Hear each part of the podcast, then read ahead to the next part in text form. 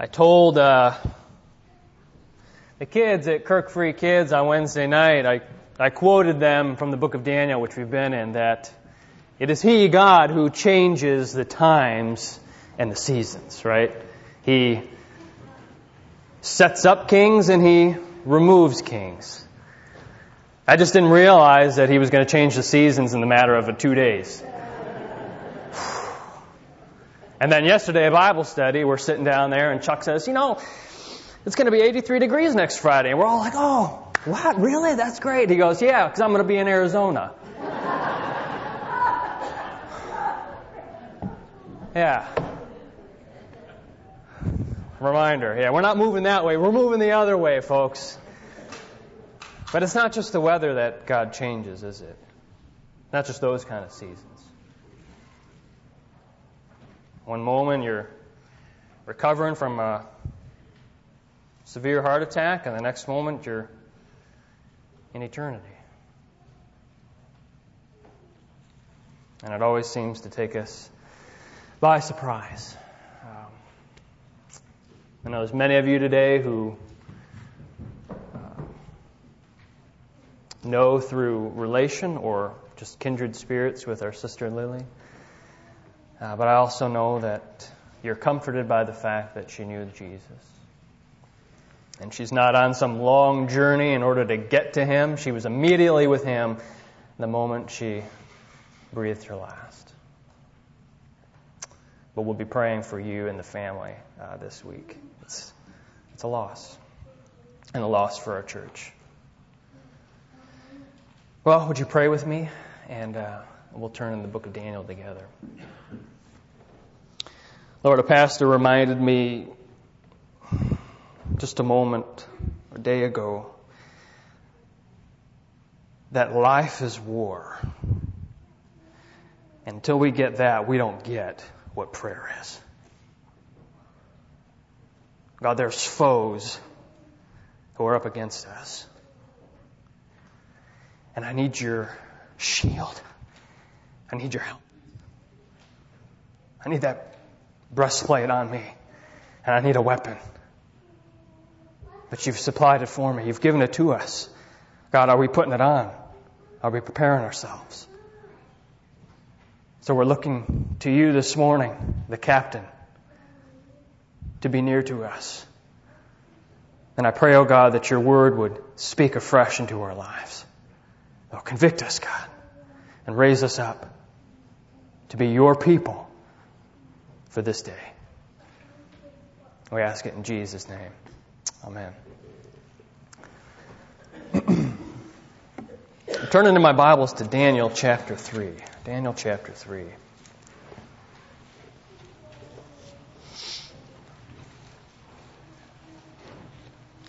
Would you stand with me as we read?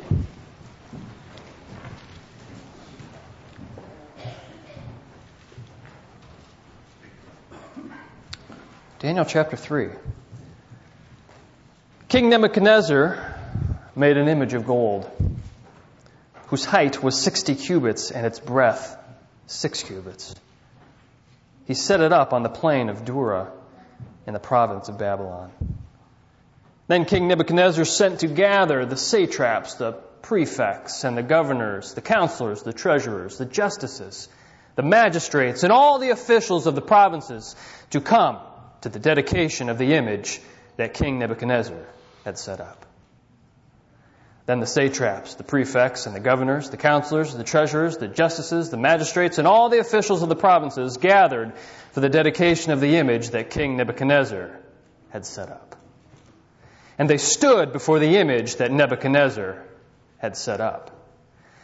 And the herald proclaimed aloud, you are commanded, O peoples, nations, and languages, that when you hear the sound of the horn, pipe, lyre, trigon, harp, bagpipe, and every kind of music, you are to fall down and worship the golden image that King Nebuchadnezzar has set up.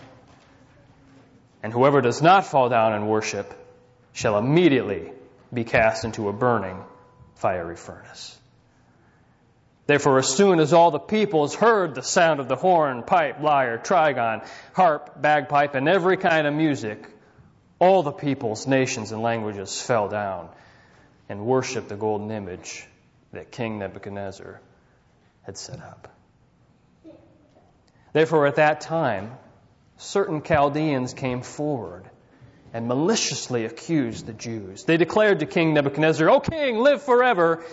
You, O king, have made a decree that every man who hears the sound of the horn, pipe, lyre, trigon, harp, bagpipe, and every kind of music shall fall down and worship the golden image. And whoever does not fall down and worship shall be cast into a burning fiery furnace. There are certain Jews whom you have appointed over the affairs of the province of Babylon Shadrach, Meshach, and Abednego. These men, O king, pay no attention to you.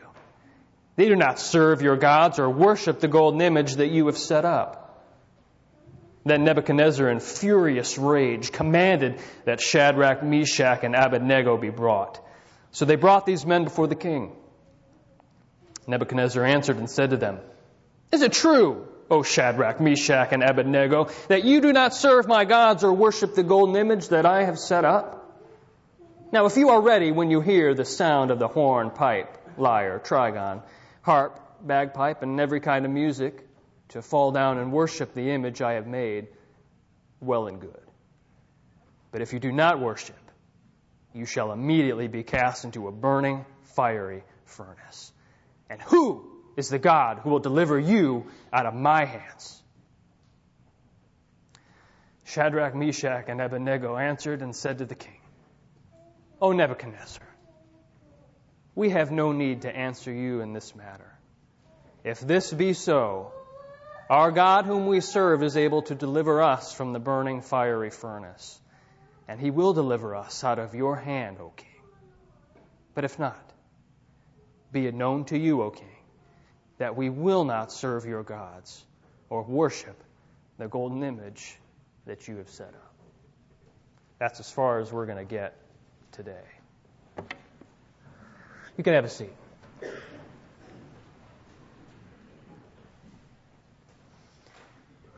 Have you ever discovered to your dismay that a table at your favorite restaurant is going to take more than an hour or more to become available? And you're thinking, man, if I had only acted on the thought of reserving that table in the afternoon when it came to my mind, I wouldn't be in this predicament. How important is it to be making a reservation? Well, you say, for a restaurant, we might be willing to risk it, right? I mean, maybe we can just hope we can get there before the evening rush or after it. And, you know, depending on the day, maybe it's not an issue at all. But let me ask you this would you do the same thing for a hotel? Would you just show up in a city that you don't know with your family behind you at 7 o'clock in the evening asking for an available room? Or what if the reply came, Well, I'm sorry, we're all booked? Would that little oversight bother your spouse at all? Nothing like driving around a strange place after dark hoping that the next hotel isn't just available, but it's clean, right? It's affordable, safe. So making reservations, I think in some cases matters a great deal, doesn't it? I mean, you would do the same with your travel arrangements. You don't show up to the airport expecting to catch the flight that day. To be reserved means that that space, that ticket, that seat, or that table has been kept exclusively, right, for you. It's reserved. It's been set aside. No one else has a right to put a claim on it, right? So if you show up at a hotel room that you've reserved and it's being occupied by others, that's a problem, right? It's been exclusively reserved for you, and that business has failed to honor your reservation. Now, with that in mind, here's a synopsis. I just want to keep that. Here's a synopsis of what we're going to be looking at in a little more depth here, okay? Nebuchadnezzar was after something. Okay. But as it happened, three somebodies, okay, these three guys stood in the way of him having what he was after. because what they had was reserved. It was not for him. And not even a part of it would they allow him to take. It's because for them it was it's all or nothing. So it would not be shared lest they dishonor the one who had the rightful claim. So what was it? What was this reservation that was worth killing or being killed over? Two segments in this portion of Scripture that we're going to look at. And the first one is what Nebuchadnezzar was after. What was he after? Okay. Now, maybe you're thinking, you know, we just read this, so I got an idea about it. But the action of the king seems bizarrely out of place, right? Because let's just go back a minute to the end of chapter 2. We didn't touch on this much last week, but the end of chapter 2, okay, look at the king's expression in verse 47. Same guy, right? The king answered and said to Daniel, Truly, your God is God of gods and Lord of kings and a revealer of mysteries. For you have been able to reveal this mystery. That's quite an ovation for God, is it not? You're God of gods. You're the Lord of kings. And you might read that and easily think, wow, Nebuchadnezzar has made a true confession of God. He must be truly converted, right? And then you get to chapter 3 and you just kind of have to throw that whole window right out, right? That whole view is gone. I mean, his heart in chapter 3 seems harder than it was in chapter 2. What happened to Nebuchadnezzar is what happens to a lot of people. Okay? They experience a religious conviction without it leading to a spiritual conversion. Okay? They hit a roadblock. Okay? They hit an unexpected storm from God, but rather than turning it causing them to turn back, okay, hey, you know what? This track of life that I'm on is leading towards death. This track of life is destruction. But instead of doing that, they sidestep it, right? And they just get right on back on track to where they were going. Just a temporary setback. Nothing, nothing has really changed. So what I'm saying is, Let's not jump the gun when one person shows a little enthusiasm about Jesus Christ, because it won't take long for that person's priorities to really be exposed. And what initially may have excited you may shock you into disillusionment a week, a month, or even a year later. The reality is, the more you're exposed to the truth and continue to reject it, the harder your heart becomes. So keep praying. Continue to pray for people you know like this man. Okay? For an awakening of one's personal need for Christ. Now we can already sense the superficiality here though, right, in chapter 2. Did you notice that when Nebuchadnezzar responds to this dream being revealed, that it's all directed towards Daniel? You see that? You think he ought to respond to be who? God, right? But, but look at this, verse 46. Then King Nebuchadnezzar fell upon his face and paid homage to who? Daniel. And commanded that an offering and incense be offered up to who? To Daniel? Oh, that's not how you do it. That's not someone who's truly converted. You don't give homage and worship and incense and offering up to a man. Right? All his reverence is directed towards Daniel. It's all human centered, something superficial. And all our suspicions are confirmed a few verses later. I think if you were in Daniel's shoes, it would have been obvious. But we're not there. We're reading it, right? And that's why it didn't perplex them and what happened next. Okay?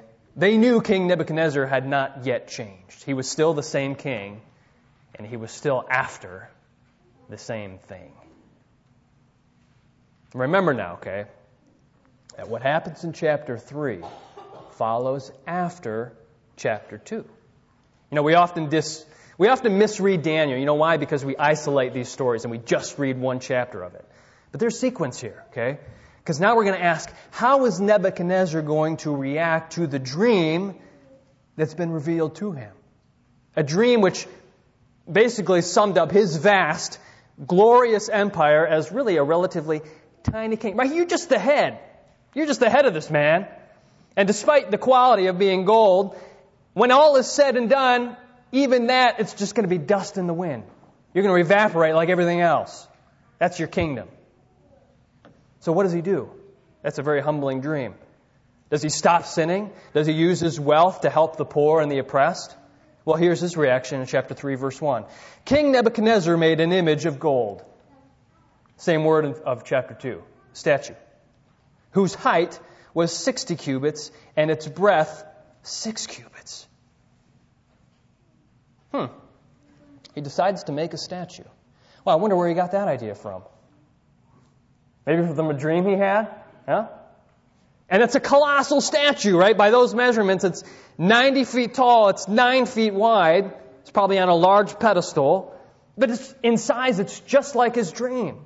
But he modifies it a bit, doesn't he? Right? Yeah, it's not just a head of gold, it's completely of gold. The whole thing is gold. And there's an overtone of defiance here, right? Oh, yeah, the God of Daniel may have said one thing, right? But my legacy, it's going to be lasting. Okay? My glory is going to continue. There's not going to be an after this with my kingdom. And so he makes the whole thing out of gold. And then the text says that he set it up. Right? Now, did you catch as we were reading it how many times it says that he set it up? In this chapter alone, nine times it says Nebuchadnezzar set up this image.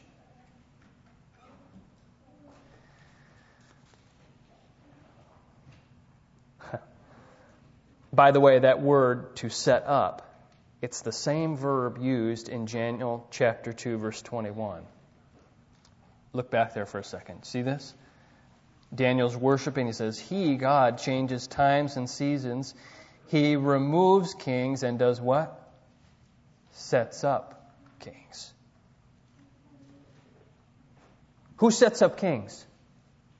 God does. But here in chapter 3, it is overtly stressed that Nebuchadnezzar sees himself as the one who is able to set up gods for the people. It's defiant. Now, we don't know if the statue represented Nebuchadnezzar himself or one of the gods of Babylon, probably the latter. But regardless, what everyone knew, what was clear was this I've set it up because I have the power to do so. And if anything else, did you notice the location? That only reinforced his defiance, right? Where's it located? In the plain of Dura. Well, we don't know specifically where that's at today, but the mention of the plain, okay, would have caused readers to go back to the one of the most defiant moments in human history, which was what? The building of the Tower of Babel, which was located on the plain of Shinar, which is just an ancient word for Babylon. Nebuchadnezzar's intentions are already starting to crystallize, aren't they? Okay. What he's up to has nothing to do with magnifying the God of heaven. So keep reading. Verse 2 Then King Nebuchadnezzar sent to gather the satraps, the prefects, and the governors, the counselors, the treasurers, the justices, the magistrates, and all the officials of the provinces to come to the dedication of the image that King Nebuchadnezzar had set up. Daniel mentions several classes of government, right? Seven altogether, okay? And he sends them out, he sends out this invitation to come and be gathered for a dedication service. And by the way, this was not an RSVP, okay? You're required to come. Now, here's something very interesting, okay? In, a, in an archaeological find, um, a clay prism, and here's an ex- this isn't the one I'm talking about, but this is an example. Okay, this is from a Babylonian era. It would look something like this. Was found. Okay, and it is believed to be a memento or a record of those in attendance at an unspecified ceremony during Nebuchadnezzar's reign. Okay. Now, over 50 names are listed in five different classes of officials on this clay cylinder. Now, one name on, this, on that prism is familiar. Okay? Oh. oh, I didn't put it on there. It's Nebuzaradan. Now, oh yeah, I do have it here. I forgot. Nebuzaradan. Heard that before? Look at this. Okay? 2 Kings 25 8.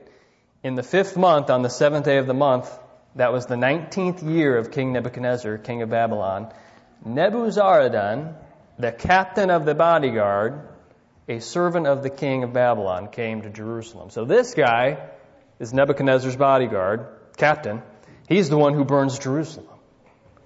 Now the scholar, so there's one instance where you see archaeology confirming biblical history. The scholar who examined that clay prism believes that the ceremony on that scroll, on that clay pot, describes the dedication in Daniel chapter 3, and he makes a very interesting case for it. Three names in particular on that scroll stand out. I'll just show them to you. Look at this Hananu, Ardinabu, and Mushalim. And he says, and he makes a pretty good case for it, that maybe these are Hananiah, Shadrach, Abednego, and Meshach. And what's also interesting is that missing from that scroll is any name resembling Daniel or Belshazzar. Now, we don't know why Daniel was not summoned to this dedication, but the Bible affirms he was not there, because otherwise there would have been four men thrown into that furnace. And the best indicator we have, and really the only thing we have to go by, is at the end of chapter 2. Right? Look at this. Verse 49 Daniel made a request of the king and he appointed Shadrach, Meshach, and Abednego, where over the affairs of the province of Babylon. Okay? But Daniel remained at the king's court. So the three friends are appointed over the affairs of the province, right? They're over the province of Babylon. They're probably were representatives of the Jewish captives, okay, for the state. Daniel, however, was no longer with them. He's not with these guys anymore as is evident by the contrastive word, right? But Daniel, these guys went out, but Daniel remained where? At the king's court. He's in the city proper of Babylon. The events of chapter 3 take place in the plain, and clearly they involve vassals over the conquered peoples. Now here's something else. History also tells us that in 594 BC, this is five or six years after Daniel chapter 2, there was a revolt in Babylon itself. And King Nebuchadnezzar actually captured the leader of that rebellion with his own hand, and then he went out to collect tribute from all his vassals.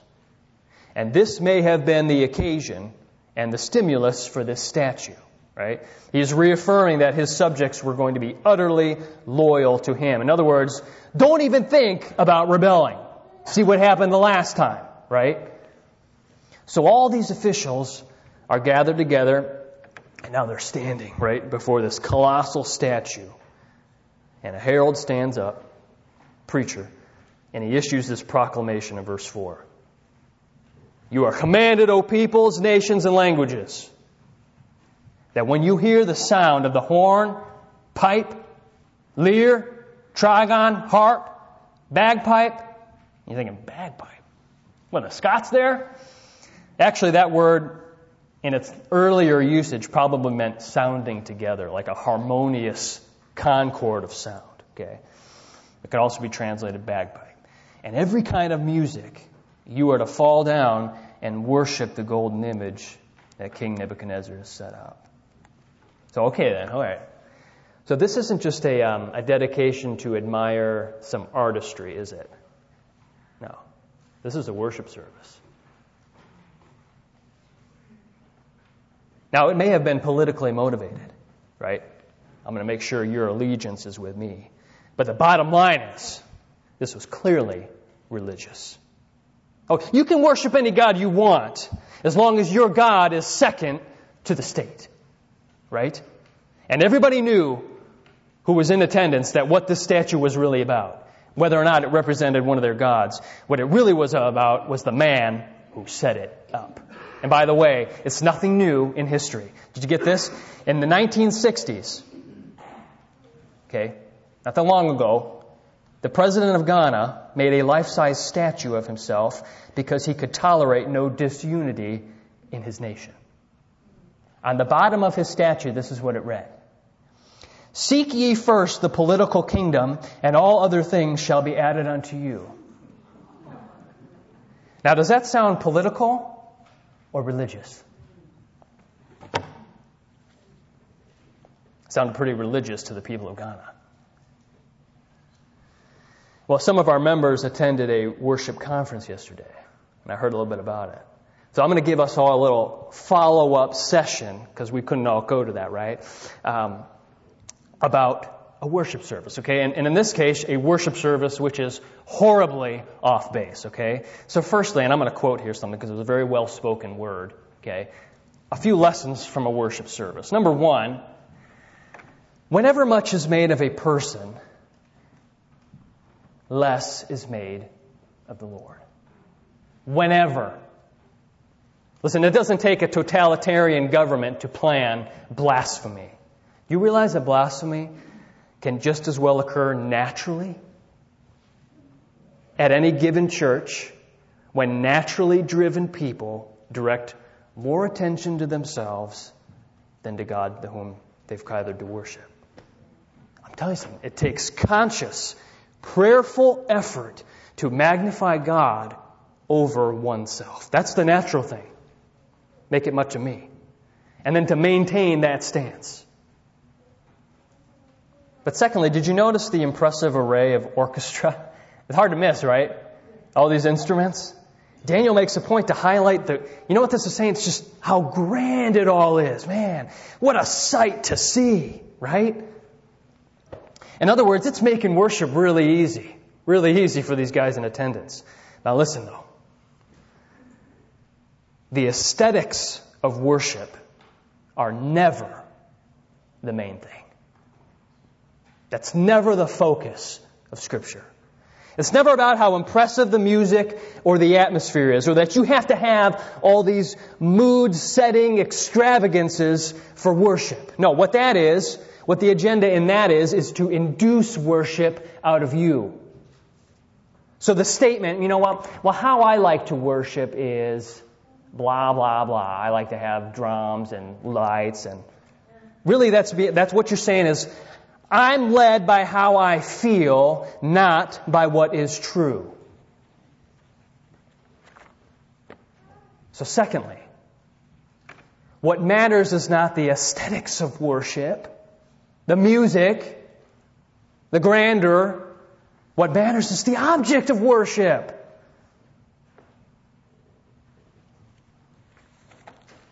Turn to the New Testament for a minute. The book of Matthew. Matthew chapter 4.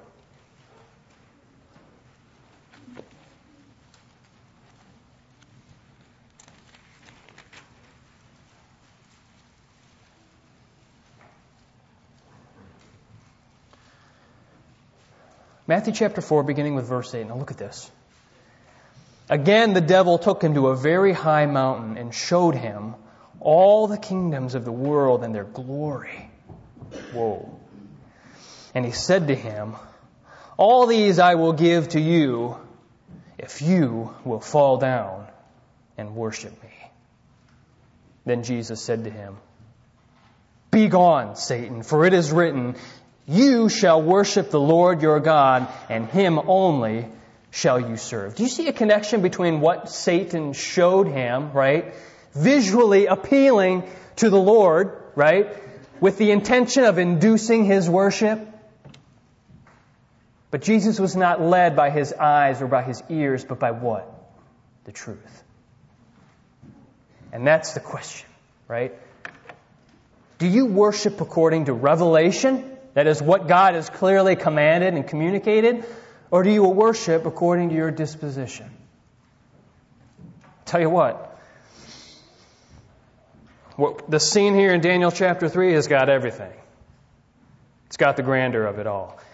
And if the aesthetics were not convincing enough for the crowd that's gathered to just fall on their knees and worship, well, well, Nebuchadnezzar did have a backup plan, okay? You might call it fire insurance, right? Verse 6.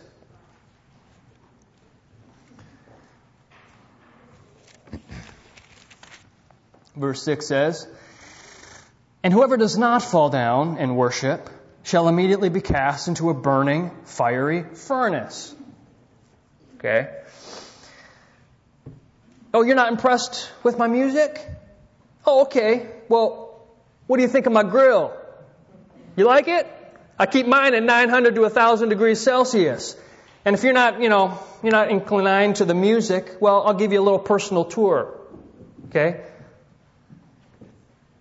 This was probably where he molded that golden image, but it wasn't an uncommon thing to execute people that way. In fact, Jeremiah says that Nebuchadnezzar at one time roasted two false prophets from among the exiles. Now, let me just pause for a minute. Consider what's happening. Right? Consider what's just been said. What all those in attendance are required to do. And let me just ask you this Do you have to have religious freedom to worship God? What if the U.S. takes away your right to worship? What if in retaliation they take your job or your property, your children? Are you going to start changing your tune? Or are you're going to say, well, you know what? I believe it in my heart, and that's really all that matters, so even though outwardly I'm bowing down. You realize that's a deceitful rationalization. That's not glorifying God, that's saving your rear end. And Jesus said, Those who deny me, listen, before men, that's outwardly, I will also deny before my Father in heaven. The encroachment of the government is nothing new, and it is happening, even here. And it ought to not, well, maybe it does come as a shock, but do you realize that most of church history, most of it, since the time the church has been founded, believers have had to constantly choose between God and Caesar. And who are you going to bow down to? You don't have to have your freedoms to be faithful. Most of our brethren in eternity never did. In fact, the prayers of the early church were never about, oh Lord, please exempt us from persecution. They never prayed that. They prayed, Lord, make us bold in our stand for Christ and make us bold for whatever comes as a result of it. Well, between the beauty of this event and the threat, the text says in verse 7 that all the peoples bowed down to the image when the music sounded. And we're left wondering, well, what's become of our Hebrew officials, right? Did they also bow? So we move into a second segment, right? Which is this what Nebuchadnezzar couldn't have. Do you realize that Scripture doesn't actually document their refusal to worship? It doesn't say it like that. And that's the thing about God's servants. You see, they don't make a scene about their actions. They just, they're not looking for attention. In fact, we don't even hear them speak until we get to verse 16. We only find out about it because a group of God haters has already been ready to tear them into pieces the first chance they get. Right? Verse 8. Therefore, at that time, certain Chaldeans came forward and maliciously accuse the Jews. Those words maliciously accuse are actually a light rendering for eat the pieces of. In other words, they got their teeth into these guys. Their agenda was to rid any influence of the kingdom of God whatsoever in Babylon. And as native Chaldeans, right, meaning they're from Babylon, they probably couldn't stand it. They're probably filled with envy that King Nebuchadnezzar had appointed these three Jews into such high positions, because they mention that in verse 12, right? Oh, yeah, King, remember these guys whom you appointed over the affairs? Well, guess what? They're not doing what you said, right? And they knew, right? They knew how to push the king's buttons. All they had to do was say, hey, these guys don't regard you. They're not giving you what you deserve. And that just threw the king into a rage, right?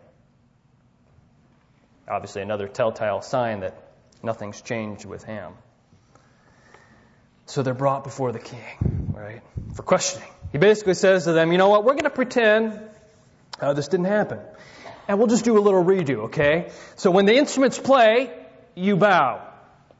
And we can just carry on, and if not, well, you're fired. And he meant it. Back in that day, when you're fired, you were fired. And look at the end of verse 15. Look at this. Listen what he says. And who is the God who will deliver you out of my hands? Well, get this. The reply was immediate. We don't have any hesitation among these three guys, these three men. In other words, they're saying, it's all right. We don't need to try this again. Verse 16. Shadrach, Meshach, and Abednego answered and said to the king, O Nebuchadnezzar, we have no need to answer you in this matter. If this be so, our God, whom we serve, is able to deliver us from the burning fiery furnace, and he will deliver us out of your hand, O king. But if not, be it known to you, O king, that we will not serve your gods or worship the golden image that you have set up. Did you notice that they address him differently than the others did, right? Because they call him by what? His name. Right? Here's the reality. You may think you're so exalted that you have the power over life, but guess what, Nebuchadnezzar? You're just a man. You were born and named like anyone else. And in response to your question, who is the God who will deliver us? Well, the God whom we serve. He is able, and He will deliver us out of your hand, O King. We get the sense of expectation, right? But did you notice this then? Did you notice this? Verse 18.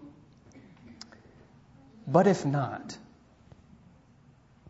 this is not a, but if our God is not able, no, but rather this, but if our sovereign God, who does whatever he wills, chooses not to, right?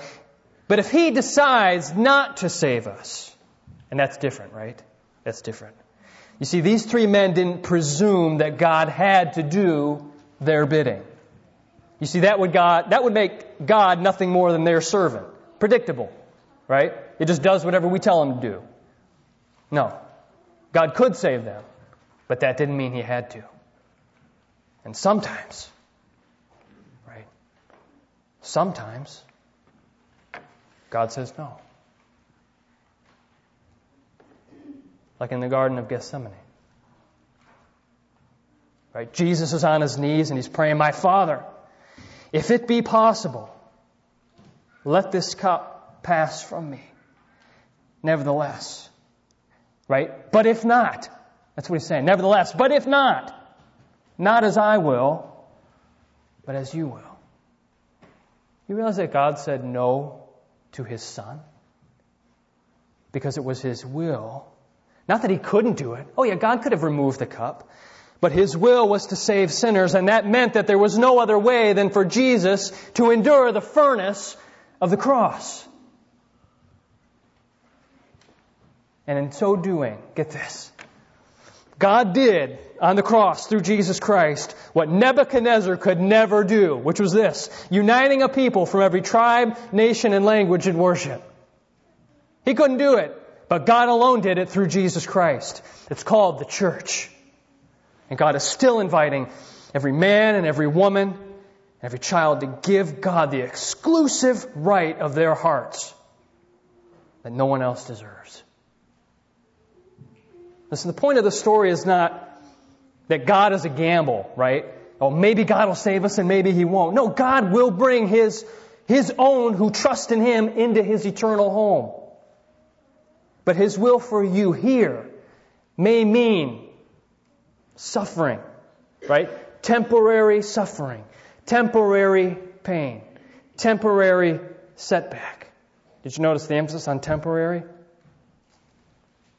No, the point is not ascertaining what God's going to do in your case. That's up to Him. It's this. It's how both Jesus and Daniel's three friends stood on their resolve in the face of those temporary losses and said this, whatever the outcome, God, and God alone has the exclusive adoration of my heart. In other words, they're saying this, this heart's reserved. You can't have that. Can I read something for you? This was written by a young African pastor.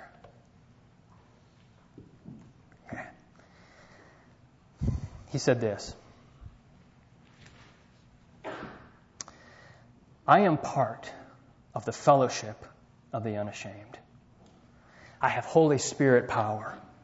My die has been cast. I have stepped over the line. The decision has been made. I'm a disciple of Jesus. I won't look back, let up, slow down, back away, or be still. My past is redeemed. My present makes sense. My future is secure. I'm finished and done with low living, sight walking, small planning, smooth knees, colorless dreams, tamed visions, worldly talking, cheap giving, and dwarf goals. I no longer need preeminence, prosperity, position, promotions, plaudits, or popularity. I don't have to be right, first, tops, recognized, or rewarded. I now live by faith, lean on His presence, walk by patience, am uplifted by prayer, and labor by power. My face is set, my gait is fast. My goal is heaven. My road is narrow. My way is rough. My companions are few. My guide is reliable. And my mission is clear. I cannot be bought, compromised, detoured, lured away, turned back, deluded, or delayed. I will not flinch in the face of sacrifice, hesitate in the presence of the adversary, negotiate at the table of the enemy, ponder at the pool of popularity, or meander in the maze of mediocrity. I won't give up, shut up, let up until I have stayed up, stored up, prayed up, preached up for the cause of Christ. I am a disciple of Jesus. I must go till he comes, give till I drop, preach till all I know, and work till he stops me. And when he comes for his own, he'll have no problem recognizing me. My banner will be clear. They found that in a study after he had been martyred. There's a whole world out there that wants what only God deserves. Jonathan Edwards had written, he'd written down his life resolutions and he always kept them before him. Here's what they were. You see this? Resolution number one I will live for God. Resolution two even if no one else does. I still will.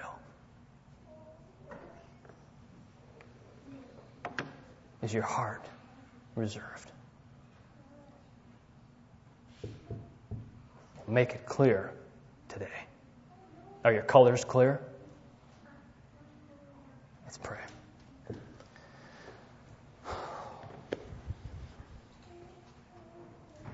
Lord,